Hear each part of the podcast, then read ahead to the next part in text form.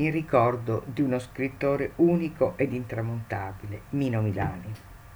Lettura espressivo-letteraria di Silvia Blezza Picherle di alcuni passi tratti dal primo capitolo del romanzo Udiglia, Fabbri Editore, pubblicato nel 2005. La spada dall'elsa dorata.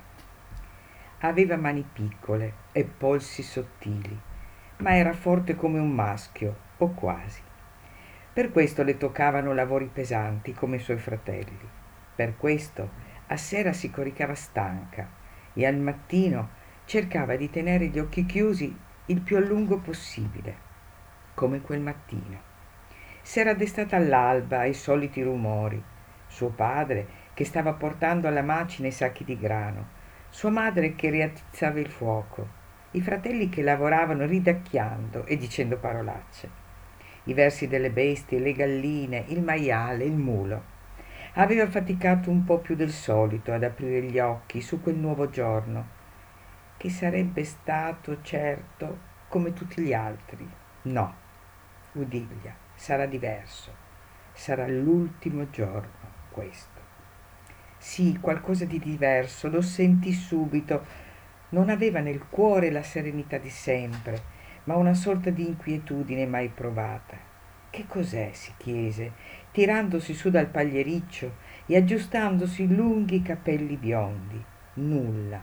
Che cosa deve essere? Forse un po' di fame. Prese un tozzo di pane dal tavolo e lo mangiò. Fece fatica a mandarlo giù. Era come se avesse un nodo alla gola. Strano. No, quella mattina non si sentiva sicura, né contenta, con quella specie di nodo alla gola. Chissà che cos'era, forse qualche malattia, ma no, era sana lei. A infastidirla erano forse quelle folate di vento, molto più forti del solito. Chissà poi perché la madre aveva scambiato il suo sorriso per una smorfia. Udiglia sospirò. Non era un bel giorno quello si immobilizzò di colpo. Restò così per qualche istante, un sacco ancora in mano, gli occhi fissi al sentiero appena percorso. Che cos'era stato? Adagio volse attorno lo sguardo. Niente di diverso. Gli alberi, il ruscello, il prato, il bosco.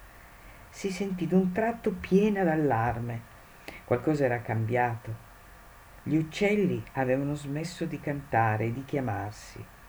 Qualcuno o qualcosa li aveva spaventati, un lupo forse, un cinghiale o degli uomini. Immobile percorse con gli occhi il sentiero, tese le orecchie, smise di respirare. Nessuno. Si strinse sulle spalle e tornò ai sacchi. Che cosa le importava se gli uomini non cantavano più? Forse anche, lo, anche per loro come per lei.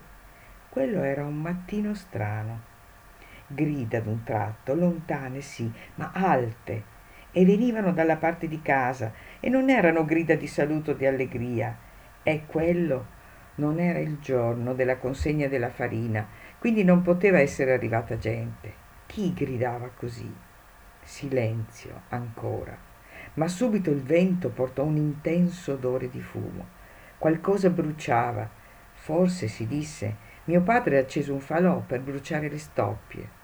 No, non era odore d'erba bruciata. Non pensò più ai sacchi. Tornò al sentiero, camminò preoccupata, incerta, a tratti fermandosi ad ascoltare. E quell'odore di fumo e di brucio si faceva sempre più forte. Spinse lo sguardo avanti, come se potesse vedere la casa e il mulino. Solo alberi invece. La paura la prese, gettò gli zoccoli e cominciò a correre.